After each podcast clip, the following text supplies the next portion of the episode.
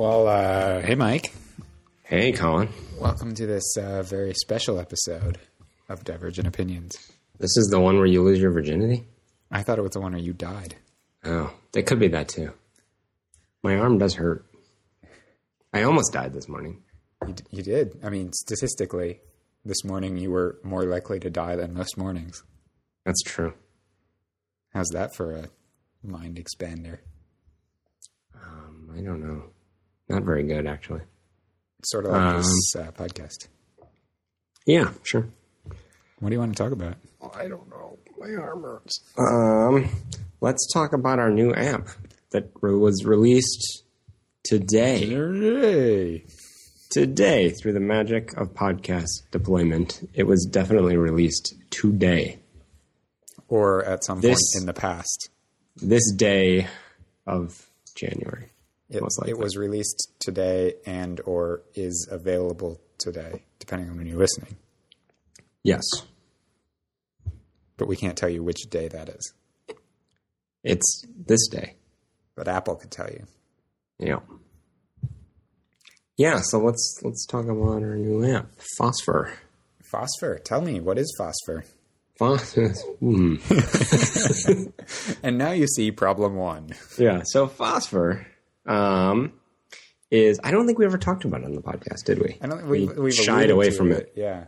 So Phosphor is an app for turning your QuickTime movie content, the little animated logo you made, or the um, little before and after color correct thing you whipped up for your website, and turning that into a uh, HTML5 asset that you can just dump on your website. You include a little bit of JavaScript, and it plays back. Um, so it's kind of like an animated GIF, but it's a little different. It's kind of like a QuickTime movie, but it's a little different. It's a new way of doing short video snippets or animation um, on the web. And so the key differentiators of phosphor compositions, in my opinion, you can disagree, are that uh, these compositions are it's pure JavaScript and canvas tag and images. We'll talk, dig into this a bit more in a bit. Um, so the browser doesn't need any special codec support. You don't have to worry about all the different licensing stuff. Um, the browser doesn't need a plugin like you do with Flash. It works uh, the same on desktop and on mobile. Um, and it works the same on smartphones versus tablets. It always plays right in the in the browser, in the page, in situ. Um, you don't bounce out to a separate player like you do um, On the iPhone. on iPhones with video tag. Um, and because uh, it's the the animations and videos become a first class citizen on the page, uh, they can be used as real design elements. So you can have transparency. Um, you can do anything you can do a canvas tag in terms of how you display them on the page. You're not sort of getting a, sort of a tunnel through to a video player like you do with a lot of other types of uh, playback. Right. Um, and they're really scriptable. We added some fun things to do, you know, whatever sort of extra stuff you need to do on top um, in JavaScript. And uh, unlike the whole video tag morass, this is a single codec that plays back everywhere. So you encode your file once and you're done.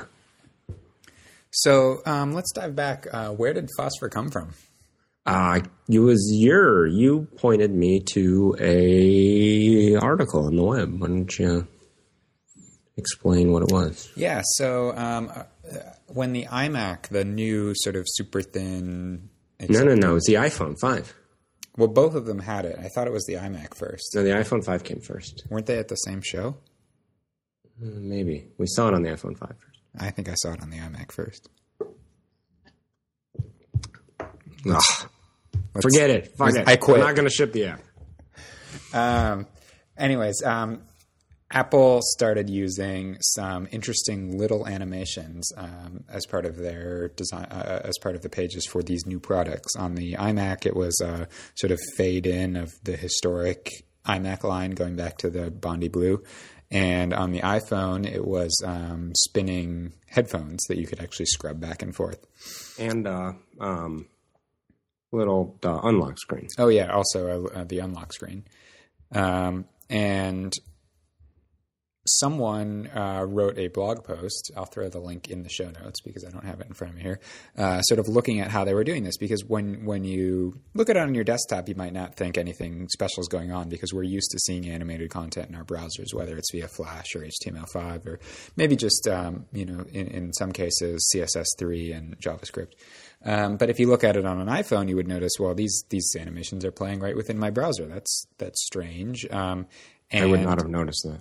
And you also, you know, especially when you're looking at things like the unlock screen, um, well, that's not really the sort of thing you would do via CSS3. Um, and so someone someone dug in and said, well, how is Apple doing this? That that these things are playing without any user interaction and they're just being design elements, and, and figured out that Apple was doing um, an, an, interesting sort of uh, hack to be able to display motion content just using JavaScript and images and the canvas tag.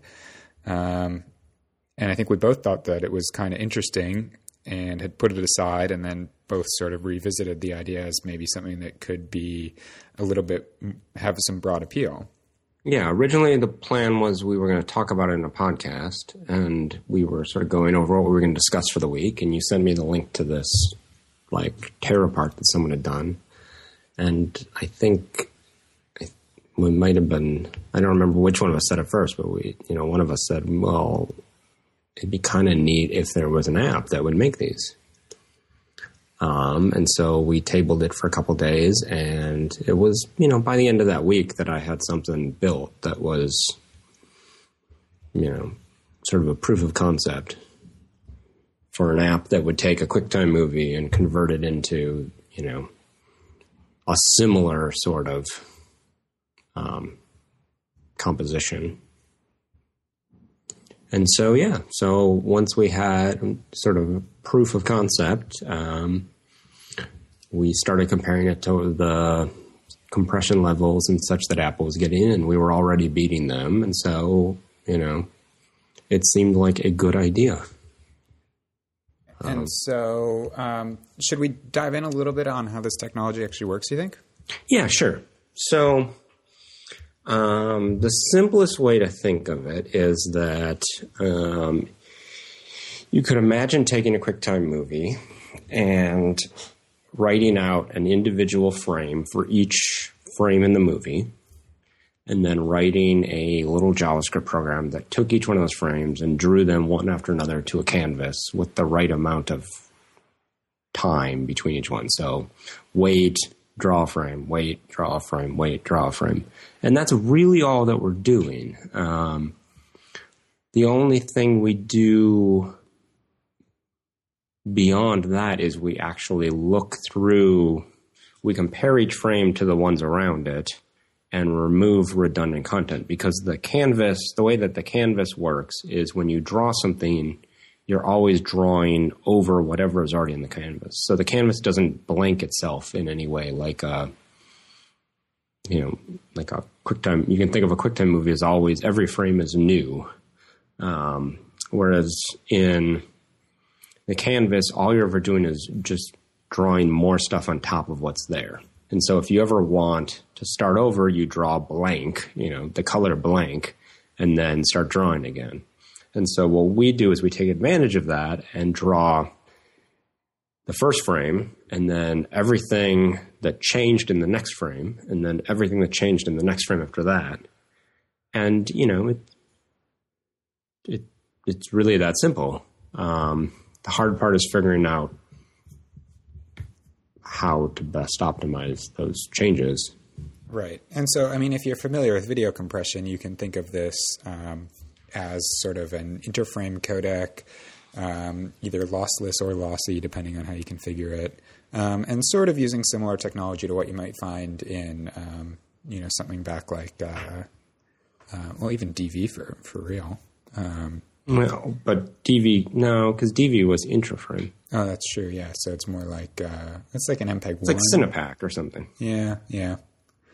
Um, And so once we've sort of figured we we've broken the image into eight by eight blocks, uh, we go through, we throw out all the ones that are duplicates of blocks we've already stored, and then we actually store those blocks inside of new image files.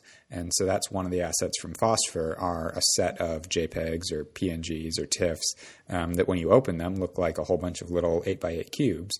Um, and so those files actually can be compressed again using typical image compression um, right. to get you know spatial savings there.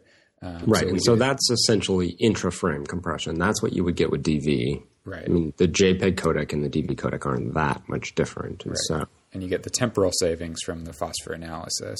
Right. Um, and you can control to some extent through the advanced settings how aggressive we are in looking for duplicates and how lossy the codec is. Right.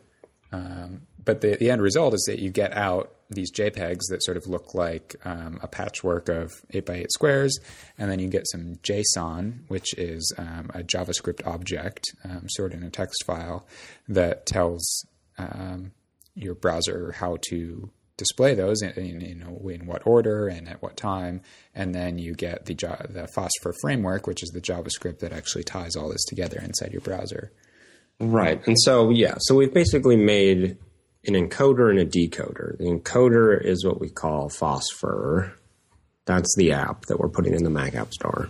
And all that does is takes a QuickTime file and spits out all those things Colin just said the images, the JSON, and you know it's nice enough to spit out a copy of the framework, but it wouldn't need to. Um, and then the other side of the puzzle is the decoder or the player, and that is just a JavaScript framework that we wrote um, that we've put up on GitHub. So it's that's that site is completely open source. Um, people can go in and change whatever they want to, um, and so and that will just take those. You pointed at all those assets. You say, "Here's an you know here's a spot on my web page that I want you to turn into a canvas and start playing in."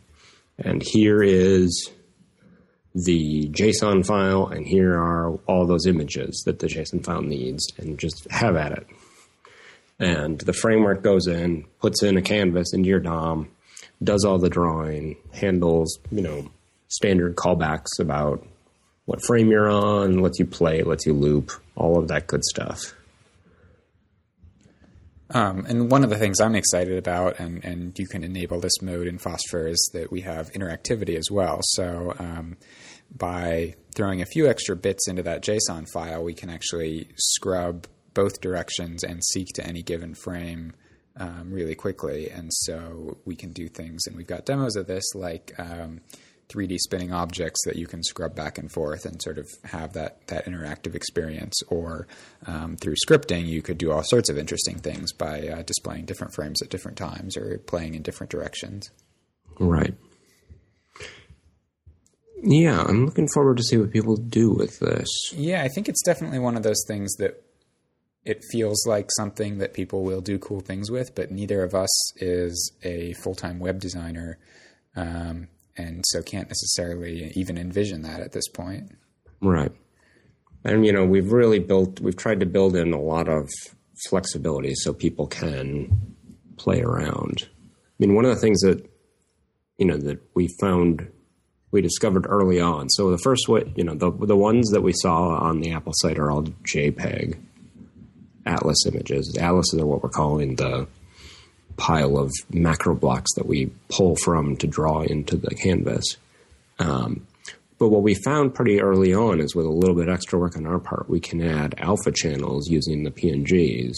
So we write out PNG files instead, and all of a sudden you can have an animation running on your page with full PNG style transparency, like in a, a full alpha channel.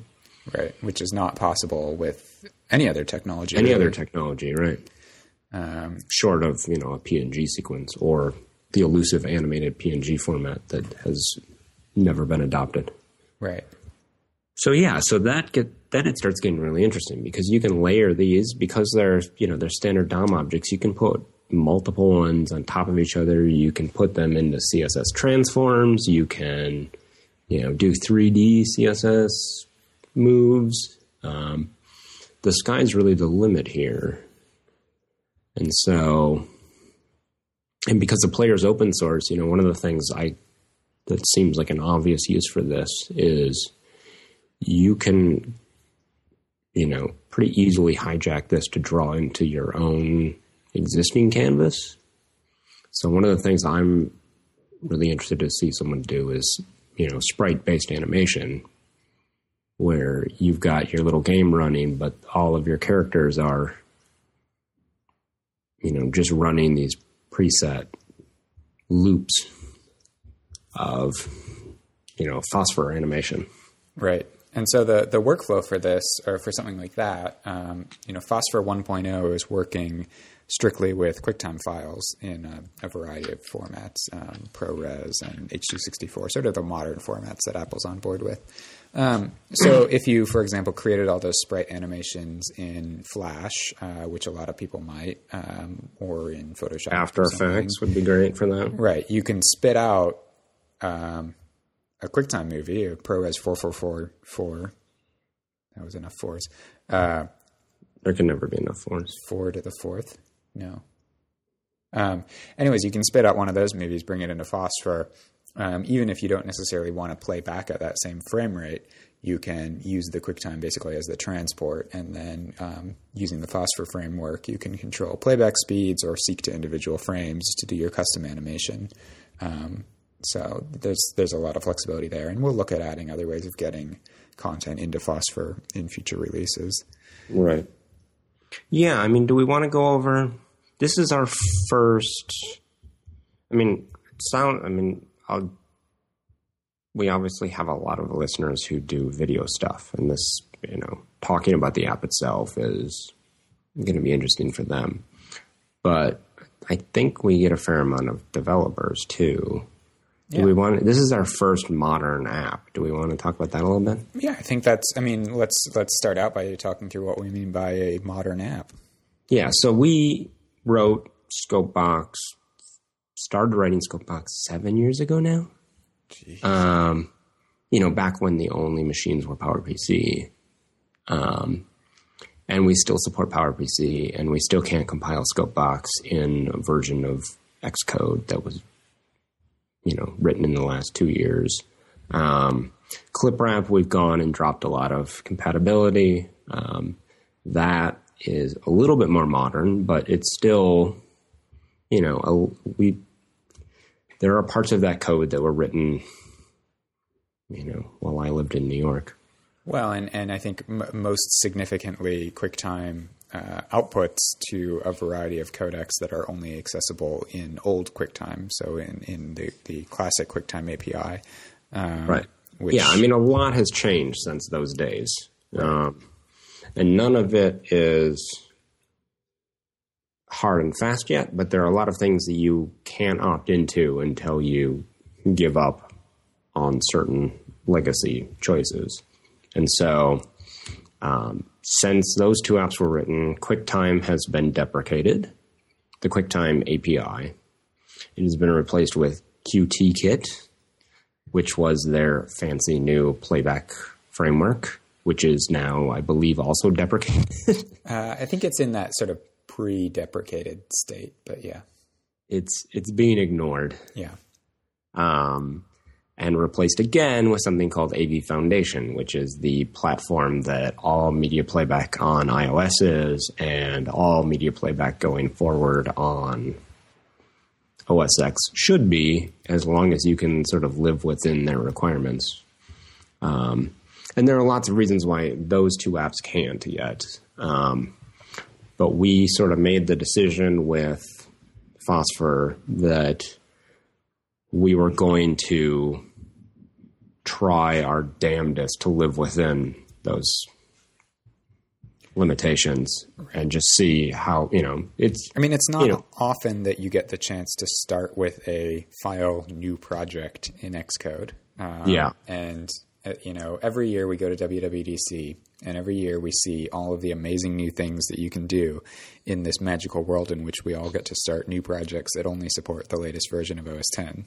Right exactly and so this was our one chance where we said you know what let's do that. So we said, you know, this is going to be a Mac App Store only project. It's only going to be 10.8 and up. Um, it's going to only support, you know, codecs that AV Foundation supports. So we can only import ProRes, um, H.264, JPEG, and MPEG. Um, so, you know, you can't bring in your animation codec. You can't bring in your Sorenson squeeze files. You can't bring in um, Apple Intermediate. Apple Intermediate, things like that. Um, but in exchange, we got to play with AV Foundation, which I was actually really impressed with. Um, you know, so there have been, you know, we have sunk a ton of development time and effort into becoming competent with QuickTime. Um, the old QuickTime, the QuickTime C API. Yeah. And, you know, it's not an easy framework. Um, there are not a ton of people who are, you know, fluent in it. And, you know, we've done a lot of fairly large projects in it. And so, um, I, you know, I was, it was interesting to me to see that AV Foundation isn't much different. Um, you know, when you go and you look to see what you can do in the QuickTime C stuff, there's lots of stuff that everyone says is impossible that we do in Scopebox um, or in ClipWrap, just because you know there's the layer that everyone skates along on the top, and then if there's not sample code from Apple, most people assume it's impossible. And so over the you know we've been sort of watching AV Foundation come up for a couple years now and I sort of believed everyone for some reason this time around when they said, "Oh, that's not possible and that's not possible." So, you know, we we started working in this and one of the things we quickly found out that's impossible is playing back a movie with transparency in it. You can play it back, but it's going to automatically pre-comp it, you know, black. And that's just that's what you do. Um, there's no way around that. And, you know, after a day of mucking around, we have a player that'll play back with an alpha channel.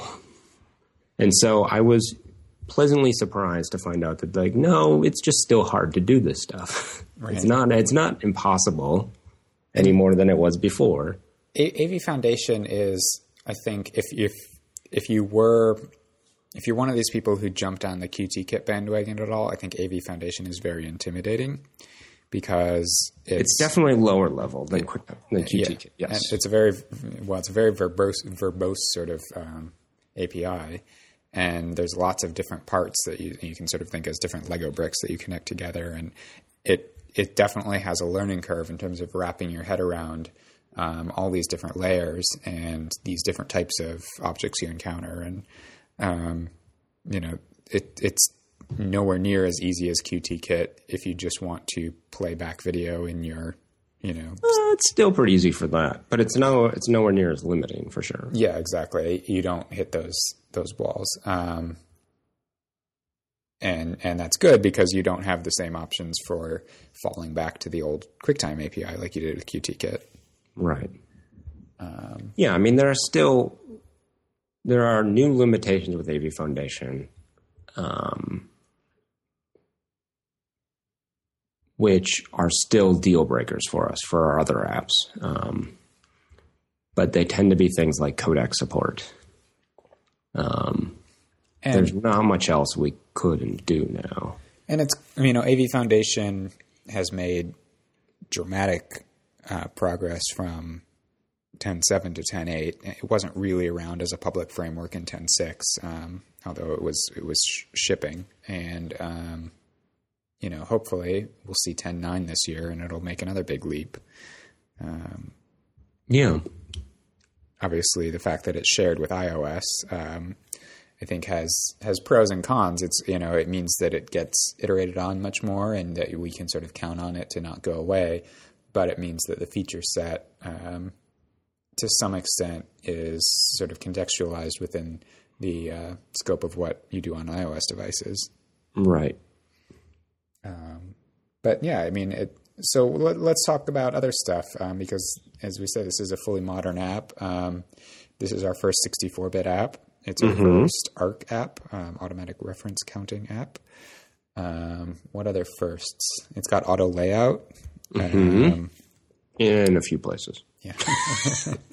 uh, what, first one using core animation. Yeah first app using um, those are the big ones, right? Yeah, I'm trying to think. I mean, well, I guess it's you know the first app we're doing that uses blocks extensively, right? Yeah, um, which I think we both are fully on board with as a pretty awesome uh, enhancement. I do like blocks, yes. Um, what do you? What's your experience been like with Arc? Any downsides you see there? Um, well, okay, so let's start by explaining what ARC is. Um, ARC is an acronym for Automatic Reference Counting, and this is something which was added within the past year. Yeah, two uh, years. Yeah, it was this last WWDC, right? Or was it the one before? I think it was the WWDC in 2011. Hmm. Fair enough. It was first showing off. And what Arc does is it takes, um, so before we had Arc, there are basically three ways to manage memory when you program. There is the old way that we did back in the days of C, which was when you start using something, you make it. When you're done using it, you dispose of it. And it's up to you to figure out when you're done using it. And if, so if you don't do that, your application has a memory leak. It grows and grows and grows over time, and eventually, given right, the memory usage frame, grows and grows and grows, and eventually you hit whatever the limit is, either of your, you know, physical memory with a 32 bit app, you can only address four gig of memory, or with a 64 bit app, you eventually just swap everything to disk, and the whole system goes to hell. Um, so the second option is what Objective C, the language that all of our apps are principally written in. And what that does is something called reference counting. So every object you make has this attribute to it, which is its reference count. And when you want to keep something around, you increment the reference count. And when you are done using it, you decrement the reference count. And the underlying system says, has a bunch of rules for this. And it says when the reference count goes to zero, everyone has said they're done with this. So I will just throw it away for you. Um, what it means is that you don't have to know, no single part of the program has to know when something's done being used. It just knows when it's done using it. So everyone has there's this notion of ownership. And so you take ownership of something while you're using it and you get rid of, you know, you release the ownership. And then when everyone has released their ownership, the object is deemed safe for disposal. Um, the third option is what languages like Java use, which is garbage collection, which just, um, you know, most people just think of it as magic. It's just in the background. The system knows when you're done with something, and when when it's decided you're done with something, it disappears. Um, the way that it does that is by watching pointers and figuring out when pointers can no longer be referenced. Um, but you know, so but to the programmer, it's essentially magic. You just don't worry about it; it automatically happens. Um, but it means that the program is always running this garbage collector in the background, which actually takes time and resources and does all sorts of non ideal things. Um, it's fine if you're running something that's not very performant, but it's not something you can do for, you know, like a real time video analysis tool or um, Right, because if you've built a tool that uh, is eking out every last bit of performance, but then you have this thing that steps in at seemingly random times and uses some resources to clean up your memory for you, you can't predict that, and you know you're suddenly having this fluctuating amount of performance available to your application. And right, I mean, because the problem is the garbage collector cannot run while things are being accessed. And so, anytime the garbage collector wants to collect garbage, it has to halt your program, dig through all of the pointers that the system is, you know, that that application is looking at, find which ones have been, you know, completely released, you know, that no one points to that object anymore, and then it can collect it. Um, it means your program has to always be able to halt at random times for random durations. it, it Which also, for most applications is completely fine. right. Um, It also has big impacts on, on the mobile side, uh, which is mobile devices need to minimize CPU use. They're CPU constrained, they're memory constrained. So Right. if your apps sort of, with garbage collection, your apps sort of are always sort of leaking memory and then cleaning up memory and leaking memory and cleaning up memory. Um, Right. If you're the high water mark on a garbage collect collected app is always higher. The high, you know, the high water mark of memory usage is always higher than right. a well written retain release app, reference counted app. Right. And that may not seem like a big deal if you've got 16 gigs of system memory and we're talking about a few megabytes. And a couple but, extra cores and you know, if you're on a on an iPhone 3G with whatever 256 megs of RAM and a 400 megahertz CPU, um, that starts to matter. So garbage collection never made its way to iOS.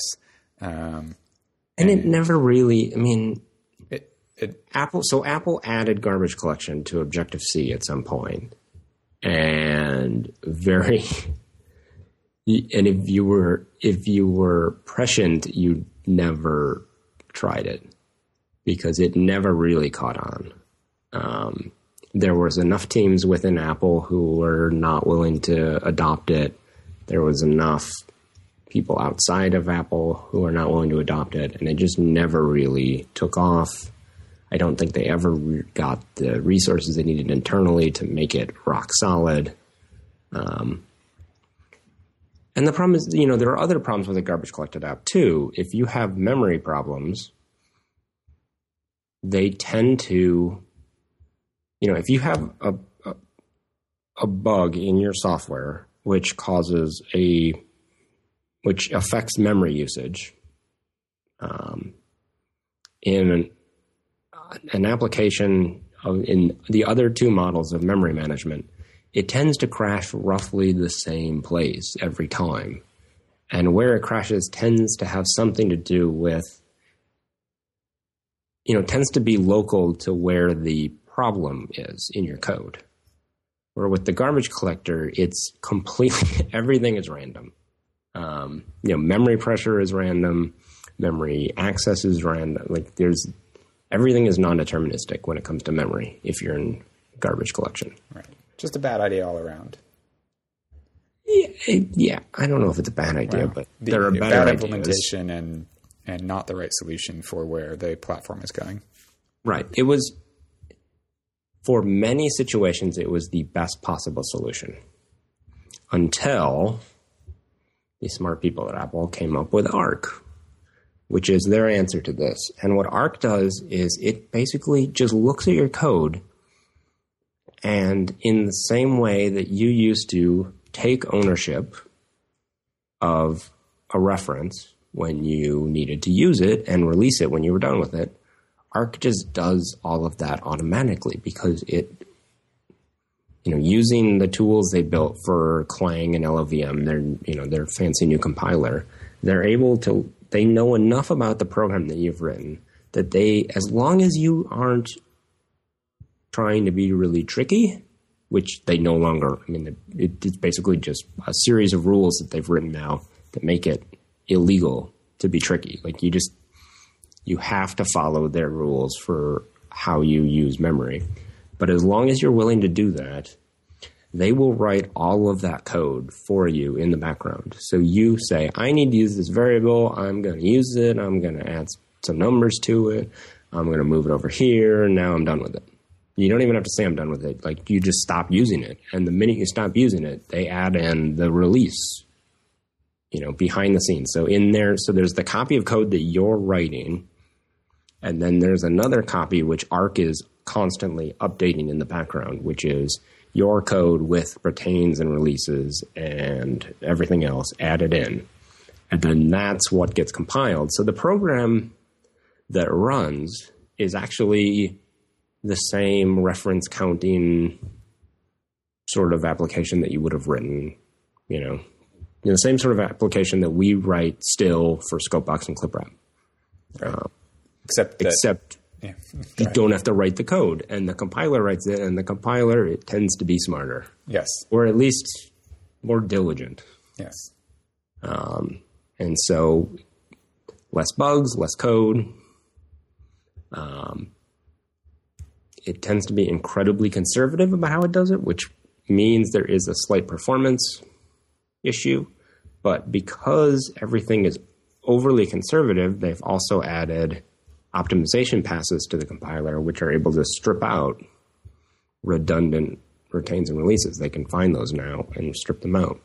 And so it's really just a solid win. Um, it definitely, the first, you know, few weeks of working with it, you start to, you, you feel dirty. You have to force yourself not to do retain and release because it feels like you're being lazy. Um, but you have to keep reminding yourself that you know the compiler is doing a better job than you ever would. Um, right. I mean, what's your what's your take now? We've got an app that's that has shipped um, that uses Arc. Were there any days where you were pounding your head against Arc, saying, "What the hell is this thing doing? Why is this happening?" No, I mean we had one or two bugs we had to track down um, due to Arc. The major complaint that I have is that at this point in time, and hopefully not, hopefully in 10.9 or something, this will be addressed. But at this point in time, they've only half implemented Arc. Um, so there's two side by side frameworks within OSX. There's the Cocoa framework and there's the Core Foundation frameworks. And Core Foundation is not Objective C. It's, you know, straight C, but it's still retain counted. Everything you just do CF retain, CF release. And none of that is, there's no A in ARC for that. You still have to manually retain count all of that.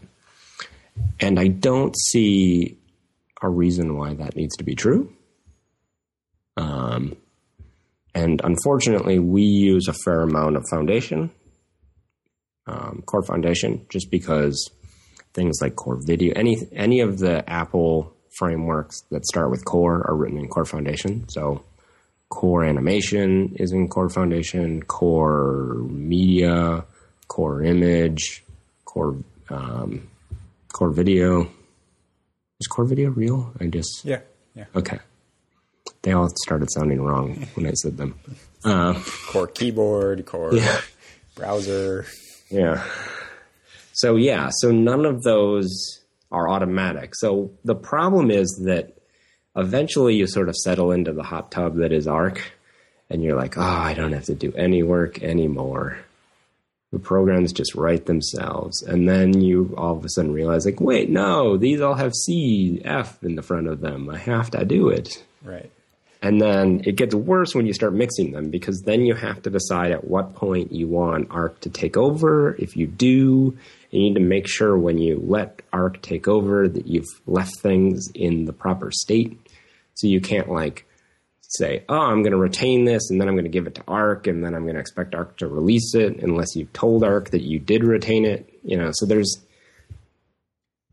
there's, it does make so for most everything, Arc just works automatically and is better, and you don't worry about it. But this, the intersection between core foundation and Objective C is actually harder than it used to be. Sure.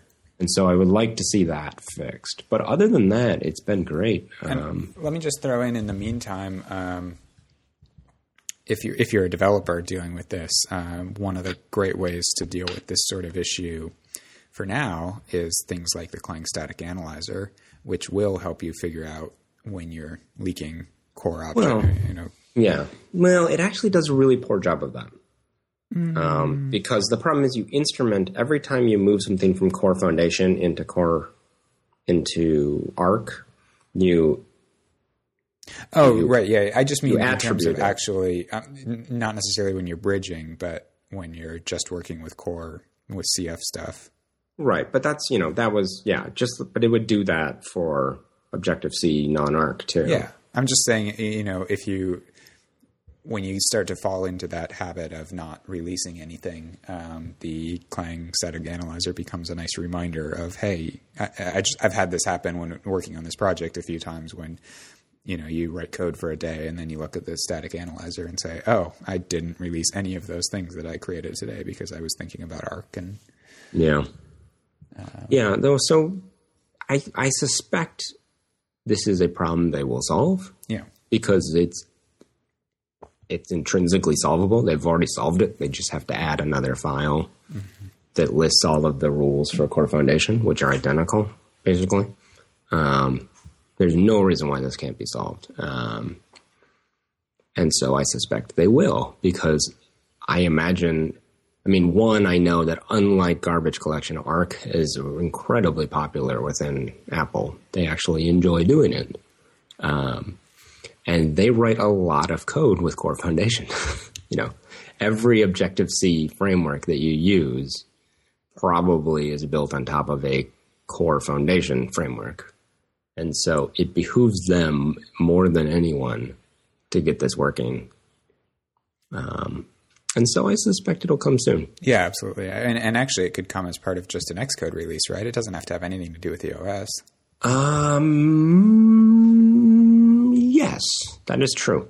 So, Although they tend to end up throwing stuff in, there's that ARCLite framework, which they do yeah. sort of pigeonhole stuff in. But anyway, Uh-huh. I would say I would, I would say it's 10.9 feels like that this, This WWDC feels like a good time for them to tell us they've done it. yeah, absolutely. So, were there any other uh, new sort of parts of the modern development process that you really liked or really didn't like? Um, I can think of one. what? I mean, it, it seems like for all of the promise, auto layout um, ended up being an awful lot of hassle. Well, yes and no. I mean, we come at we come from this in a slightly different way than most people because we actually have been using our internal version of auto layout for a couple years now, um, at least on Scopebox. So there, you know, the model before this was springs and struts, where you did these little dumb things in Interface Builder, and that was supposed to give it enough information to resize everything for you, and it it just it doesn't work. It doesn't work at all. Um, it works fine as long as you're not making an app with an interface. As soon as you, as soon as you want anything to resize, it just it goes to hell. Um, things like you can't have something with a spring and strut layout. You can't have a size which goes to zero and then it it can't maintain coherency through a size of zero. So if you have any sidebar which collapses, all bets are off. If you have, you know, any of those things where you've got the panels that move in and out and the things that change size and the stuff that can get animated off to the edge, then you're screwed. Um, and so, you know, a few years ago, we grabbed an existing layout manager that someone had written and stole a bunch of ideas from it and rewrote it. Um, and so all of the like, you know, because Scopebox is basically nothing but side panels. and all of those didn't work. Like when we when we started the design for Scopebox two, it um, it became apparent that this was going to hurt a lot, and so um, yeah, so all of that is run with our little auto layout manager, um, which works pretty well. I mean, we've we've gotten rid of all the major bugs, and the big problem with it is that you have to basically write all of that interface stuff, all of those, um, all of the rules for how things are going to auto resize have to be written in code. Um, and the big advantage to auto layout as it was sold is that you can do all of this in Interface Builder or in code. And what's what's really sort of happened is that um, the interface builder side is still a little too magic and still a little too flaky.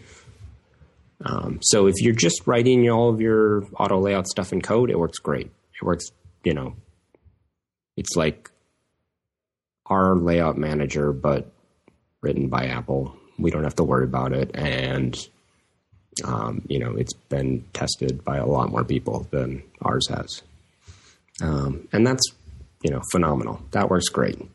The problem is that Interface Builder, um, in order for their layout manager to work, you need to really, really define the constraints between objects. And there is there seems to be for any layout, there seems to be a magic number of constraints which properly defines everything. And one less than that means it cannot lay out the page at all. And one more than that means the page can no longer resize. yeah. And it's it's not always obvious what that number is going to be. And so what Interface Builder does is it just adds a thousand. Every time you move an object, it's just like, oh, I added all these constraints for you. And they tend not to be the ones you need. And you can delete them, but next time you open Interface Builder, it's going to add them back for you. Right. this will be familiar to anyone who's ever worked on anything in IB is that you you can end up in states where you spend a lot of time fighting IB. Yeah, I mean the problem is yeah, this has always been my complaint with designing interfaces in the Apple toolset is they have you write all your code in a code editor and if you want to figure out what's wrong, you look through your code. If when you create your interface, you design it in IB, and most every you know like a good application, most everything is hidden behind context but the problem is when something doesn't work, there's no way to, there's not a context that you can go into, which is I need to see every single thing that defines this interface. And that way I can figure out what's wrong. There's no like high level view you can get to. It's just like click on every single thing and then go through the five tabs of settings right, yeah. until you find where it's not working. You know, and that's been true of bindings forever. That's been true of actions. That's been true. You know, now it's true for all of this. And, you know, I don't know there's a great solution to that other than right. I mean, you're writing your interface in code, which is, you know, right. You're dealing with a two dimensional view into a multi layer interface with objects that may represent collections of other objects. There's sort of there's just a lot of stuff that they need to show to you and figuring out a way to actually show you what you actually what you want. Um, it's a tricky problem to solve, and, and I definitely don't think they've solved it at this point. No, and you know, there's always you know, and there's this problem that X, you know, programmers tend to be textually oriented you know, and all of our tools are textually oriented. Like whenever you are done writing something, you commit it and we go through all of the text that's changed in our version control system and we approve the changes. But none of that works for things that you changed in Interface Builder. Um, and then you add on the fact that Interface Builder tends to like to change things just because.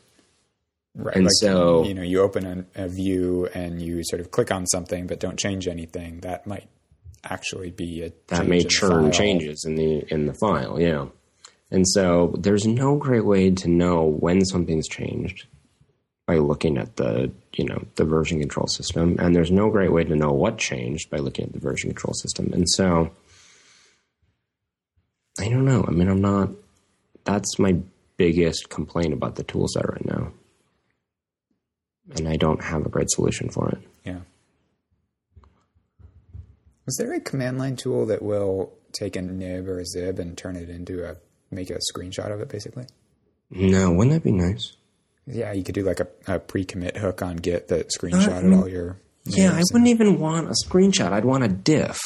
and- Well, Like, show me a visual representation of what changed. yeah, I don't know how you would even do that. Like, yeah. If But at a minimum, I mean, what I'm saying is just at a minimum, then you would in your GitHub commit history, you could see visually where the change to your interface happened, or right, the problem is visual diffs are so hard to do. yeah. You know, there's no, there's nothing like a visual blame. No, I mean the what Kaleidoscope's getting close. Yeah, it's getting close. But you really you need some way to like I mean what would be awesome is if you could diff the two xibs and generate screenshots of both of them and then instrument them, you know, with some sort of overlay Right. that showed you what attributes changed. So if like uh, constraint changed, like draw the constraint Yeah. in red that changed between the two. But you don't know. That'd be it's doable. They should do that for us. They should, but they probably won't.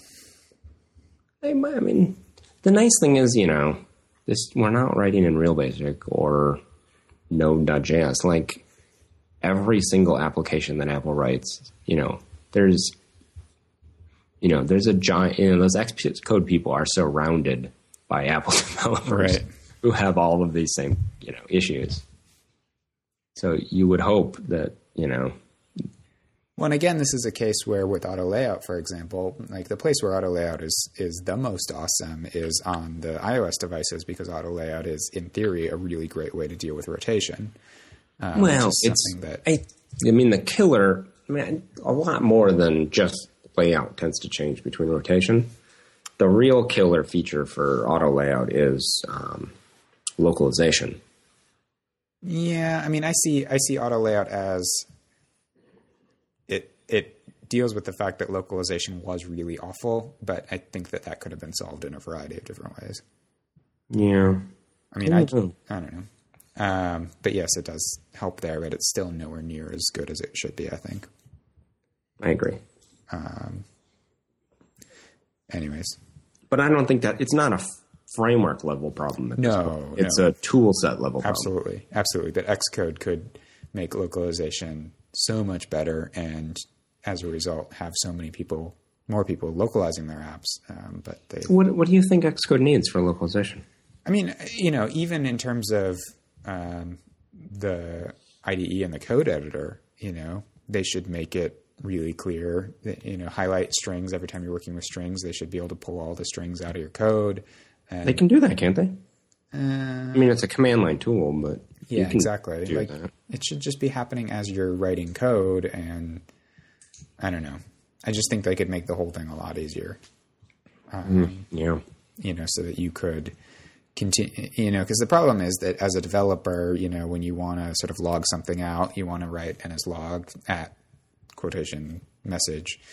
Um, and if you have to jump, over, if you have to create a reference and then jump over to another file and add the string there and sort of make keep track of all of that, um, you know, you it's disincentivizing. And the stuff in IB is still not anywhere. You know, it's it's one, it's a, still a pain in the ass to make it happen to get it started the first time, um, and you deal with a lot of weird Xcode sort of issues getting your nibs forked, and I don't know. You don't have to do any of that anymore, do you? Yeah, you still have to do some of that with auto layout. You still you only keep one nib now. Well, you keep one nib, but in terms of in the UI, you still see. Don't you still see fake children nibs and I don't think so. You just use the variable name instead of the text in all of your fields and stuff, and then it automatically picks the ones. The only thing you have multiples of are the string files. Maybe that's it. I don't know. Whatevs. Yeah. So Phosphor, available now, Yeah. App Store, nine ninety nine, divergentmedia.com slash phosphor. Yes. Um, we're really, really eager to see what people do with this app. So please um, shoot us an email, send us a link, send us a tweet. If you play with it, you do something cool. If you launch We a website that uses it, yeah, we Would will. love to tell everyone about it. Yeah, absolutely. Um, and we'd love to work with developers who either, you know, want If to need change something. framework, yeah, or if you're just a designer or developer and you wish it did something, let us know because we want to iterate, especially on the framework. We want to iterate rapidly and give people what they want. Yes. Uh, have you come up with a chatter? I have not, but go for it. I'll come up with something quick. My my chatter this week is a new publishing platform called PRSS. Uh, that's said press. It is the publishing platform behind the very popular iPad travel app, which is called Travel T R V L. Um, and if you've used Travel, it's a really gorgeous sort of publishing platform app um, with you know images and, and maps and videos and text, and it's it's gorgeous and it's really fast, um, really optimized for downloading to your iPad, and um, just very slick across the board. They've taken the success of Travel and have now are in the process of launching a generalized publishing platform. So anyone who wants to produce content can create a custom iOS app and deliver content to it. Um, and this is one of a variety of different tool sets that are hitting the market now. We're sort of three years on from the iPad, and, and we're starting to see some really cool stuff that use utilize. Um, uh, what's the bookshelf called? News newsstand. Newsstand. Uh, so things that utilize newsstand and are new publishing platforms rather than just the sort of you know Condé Nast horrible app that crashes all the time. That's you know designed to use existing publishing workflows. Um, so you know you've seen things like Marco Arment, the magazine, and there are other people getting into that space and um, opening up um, platforms for other people who just want to say something to um, use their platform. So I think it's really exciting. You know, uh, the magazine is a super impressive application just in terms of the way it uses uh, newsstand and the reading experience, and travel really takes it to the next step by bringing in rich media and interactivity and um, you know some interesting UI takes, and, and the idea that now anyone will be able to publish stuff as beautiful is pretty awesome. Yeah, very cool. I haven't played with it. I'll have to take a look at the app. Yeah. Um, okay, so I came up with something. I've been sort of digging through the graphics category on the App Store because that's where we're going to be sticking phosphor. So, kind of seeing what sort of apps are in there. And one of the ones that came out recently, looks like it was uh, January 8th, um, that caught my eye, that looked kind of interesting. It's called Toretino, T O R E T I N O. Um, I have not used this app. I've only looked at it in the store. Um, but it looks very interesting. It takes the, it's for developers. It takes the, um, your standard image and your 2x image for retina support and builds the multi-resolution TIFFs out of them. So you just drop your two PSD files in there, and bingo bango, it will um, create the multi resolution TIFFs that you need. And it looks to be uh, a very nicely designed little app. You sort of sticks everything into uh, an outbox, and you can just drag and drop the assets out of the application into. So you can like dump in a bunch of stuff, batch it all, and then just sort of use it as a um, library when you're building stuff. Pull them out one at a time and stick them wherever you need to. Um, And you don't need to change your app. what do you mean? I mean, I mean, um, you know, if if you've previously been using at two x normal and at two x pings, um, you don't like an interface builder. You don't need to change your app at all if you swap out your pings for these TIFFs. Correct. Yeah, because you never mention the at2x anywhere in Xcode, anyways. Right, and you never mention the file extension. Right. So, So yeah, you just dump them in and go.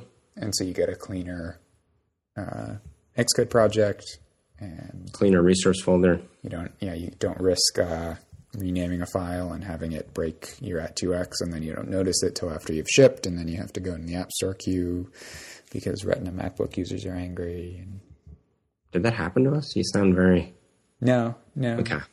I was gonna say you made that sound like it's bit you before. I'm, I'm just I'm uh, sympathizing with all the people that I'm sure it has bit. Yeah, I don't know. It seemed like a nice little two dollar app. I was uh, it's on my list of things to grab when we need it. Cool. All right. Well, we will be back soon with a uh, non-special episode of Divergent Opinions. But for now, please check out Phosphor. Let us know what you think. Um, you know, pro or con, positive or negative. We like hearing from you. And shout about it on every And if you happen, you have we should we should shout out as well. Um, if you happen to be in San Francisco at MacWorld, and if we have released this podcast before MacWorld San Francisco is over, which hopefully we have, because otherwise it means other things have gone wrong. Uh, drop us a line. We're in the city, both of us. Mike's always there, but I'm there, and so that's what matters. And um, we can hang out. We'll be at the San Francisco, uh, the Creative Professional Users Group Super Meet yes, and we'll be hanging out at our office. Otherwise. We'll be around MacWorld some. Yeah. we would love to hear from you. cool. Talk to you soon.